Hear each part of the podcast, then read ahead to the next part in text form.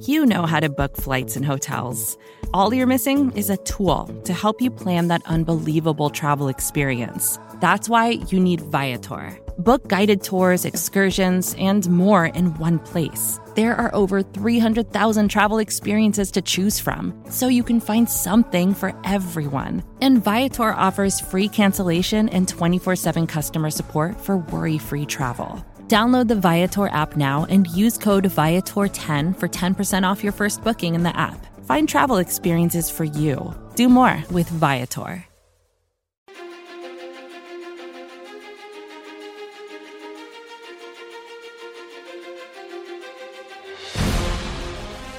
Hello, welcome back into the Arrowhead Pride interview series. I am Stephen Serda. Continuing our Chiefs dra- draft pick preview, we are very happy to be joined by co defensive coordinator and safeties coach for the Cincinnati Bearcats, Colin Hitschler. Colin, how are we doing today? We really appreciate you joining the Arrowhead Pride Podcast Network. Great. Thank you for having me on and uh, excited to, uh, to be a part of it. We're really excited to chat with you and you know, obviously your guys' program at Cincinnati is coming off an incredible season where you, you, you guys saw multiple guys go in the NFL draft, and one of those guys was safety Bryan Cook, who uh, you had the pleasure of coaching at Cincinnati. And Chiefs fans are excited about Bryan Cook because their secondary's kind of gone through an overhaul this offseason where you know, we saw a, a staple and all pro caliber player and Tyrann Mathieu hit the free agent market. He's no longer a Kansas City Chief. And, and so there's been some question marks there in the secondary. So, Colin, if you could tell us one thing that Chiefs fans need to know about Bryan Cook before they get an opportunity to see him on the football field, what would that be? Well, one, I'd say he's a, he's a great person. Um, before you even talk about football, he's a a leader, a well-rounded young man who's been successful on and off the field. I mean, he was a academic All American. He's a kid that uh, was voted captain by his teammates, even though he had never truly been the starter until this year. And, and that was a team that had nine draft picks. So somebody that was considered a leader, even though he had less playing time than a lot of the guys um, that were returning. And and he's a, a person of uh, high character that's just a worker. Um, he's he's outworked everybody his whole life, and he'll continue to to put in the work on and off the field to be successful. Yeah. So when I was kind of doing some research on Bryan and after the Chiefs drafted him, I think the thing that stood out most to Chiefs fans was. Bryan likes to hit people, it seems like. Like Bryan likes to go out there and he likes to make big plays in the secondary, but he especially likes to you know lay big hits on uh, opposing players. Is that something that you feel like? Is that something that like Bryan that jumps out about his style of play? Is that something that you notice like immediately when you see him take the football field? You know, I, it's awesome to hear you say that because Bryan was a, you know, when he came to our program, he was a corner at Howard University. So, um, this is a kid that that was thin, smaller framed, uh, kid coming out of high school that really only had one offer, um, and it was Howard close to signing day, and and grew from uh, an FCS corner into a big time All American level safety, and, and, changed his body through the development of of our weight room program, and, and Coach Collins, Brady Collins, our, our strength coach, and turned himself into uh, a physical specimen that was obviously evaluated highly by the, the NFL scouts, but his style of play also became this physical, tough, hard nosed mentality. I think he put would put a lot of pride into that. Um, you know, as a Cincinnati football player, and and what that means to be a,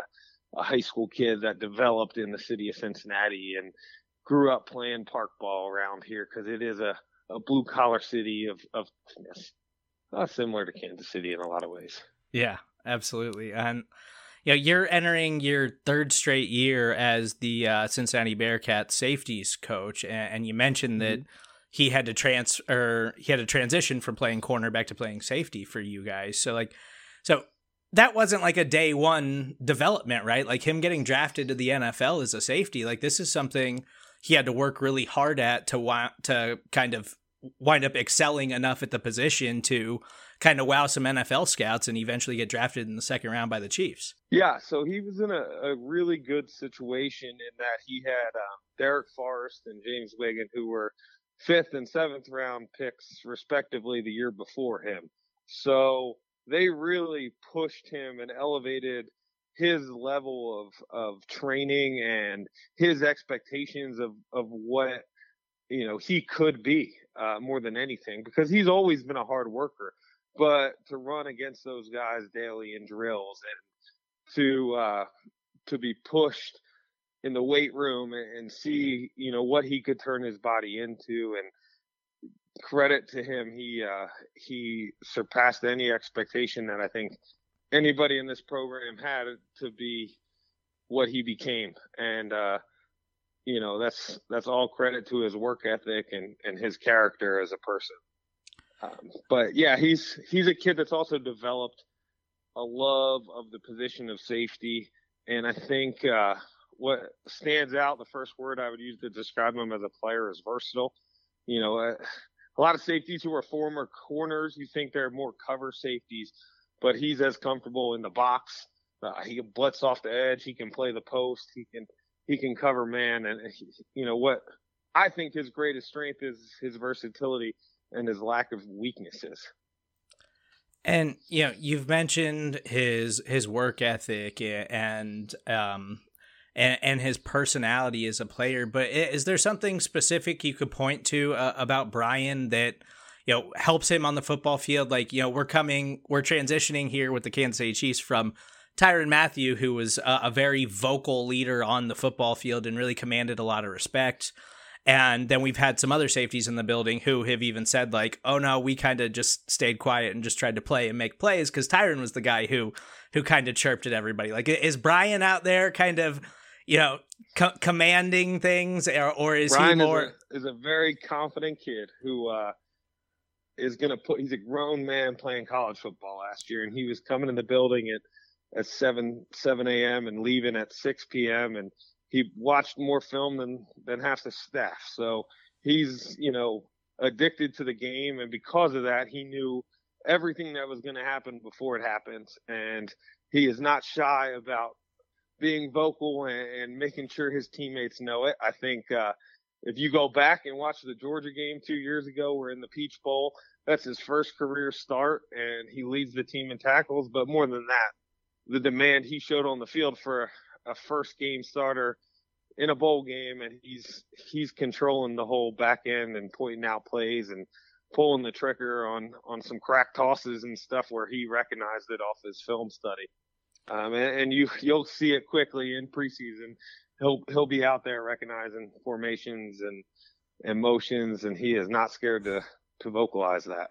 Yeah, I, I think Chiefs fans absolutely love hearing that from you, Colin. Um, you know, especially when you know they brought in Justin Reid, they still have Juan Thornhill, but uh, something that Chiefs defensive coordinator Steve Spagnuolo has done a little bit more than other defensive coordinators over the last couple of years is he likes to utilize these three safety looks because he he likes his safeties who can play up in the box and play around the line of scrimmage. Then he likes guys who can play all over the field and play in coverage.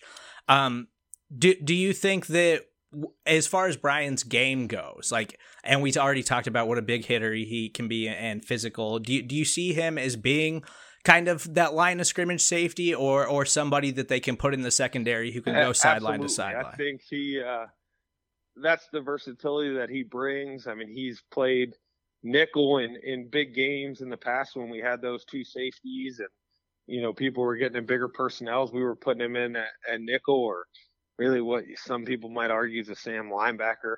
Um, he's got the corner background, so he can. He's very comfortable out in space covering. Um, but his versatility and ability to fit the box, his understanding of schemes and X's and O's allows him to be a move, movable piece. And you know, I'd have all expectations that he would be able to be versatile enough to move to that that box safety, that third safety, that Buffalo nickel or whatever they're calling it. Yeah, we're we're all very excited to see Bryan take the field, and they did just announce that the Kansas City Chiefs rookies are going to report on July 22nd. Uh, so fans will have that opportunity here in the near future to see him take the field. Uh, last thing before I let you go, Colin, and I, I, know coaches don't love getting into the comparison game, but for the Kansas City Chiefs fans, I think people would be upset if I didn't ask you if you had to compare him to one NFL safety. Like, is, is there a particular player that comes to mind or that reminds you of Bryan? No, I think what makes Bryan unique is he takes different uh, pieces from different games. Um, but uh, it's really hard for me to to put that in my mind exactly you know who he would be. There's a lot, of, you know, in in an ideal world, if his career pans out like I hope it does, you know, Brian Dawkins was the guy that I always watched in Philly growing up, and and obviously Coach Reid had him under him. You know that that would be the the dream that I think he could become. Uh, just a physical leader, toughness, uh, control the whole back end. But uh, you know he's got a lot of work to put in before anything of that type. Yeah, and we, I, am sure we'll see some big time flashes from him uh, as soon as we get to see him on the football field up in St. Joseph, Missouri, once they start training camp. But uh, again, Colin Hitschler, co defensive coordinator of the Cincinnati Bearcats, as well as safeties coach. Uh, Colin, we appreciate you joining us so much. We really appreciate, appreciate the time. It, and I just want to a quick shout out to uh, Ryan Nutt and Pat Sperduto. Those guys um, did an unbelievable job with the Kansas City Chiefs scouting department. And, you know, I, a lot of credit to them for finding Bryan and and putting the work in. And uh, we're very excited to uh, to watch him and really really excited for the Chiefs organization to, uh, in my opinion, outwork some of the other teams in the league to find him. Yeah, I uh, I was told that they were very excited when they were able to take him in the second round. But uh, again, thank you, Colin. Uh, we we wish you and your and your program there at Cincinnati nothing but luck in the upcoming season. Thank you so much. Have a great time. Go Chiefs. Hey, this is Scott Galloway, author, professor, entrepreneur, and most importantly, host of the Prop G podcast. We got a special series running on right now called The Future of Work, where I answer all your questions on surprise, the future of work. Questions including what are we missing when we work remotely, or how do we handle work life balance when a major opportunity comes knocking? From the provocative to the technical, we're offering insights you won't want to miss. So tune in to the future of work, a Prop G Pod special sponsored by Canva. You can find it on the Prop G Pod wherever you get your podcasts.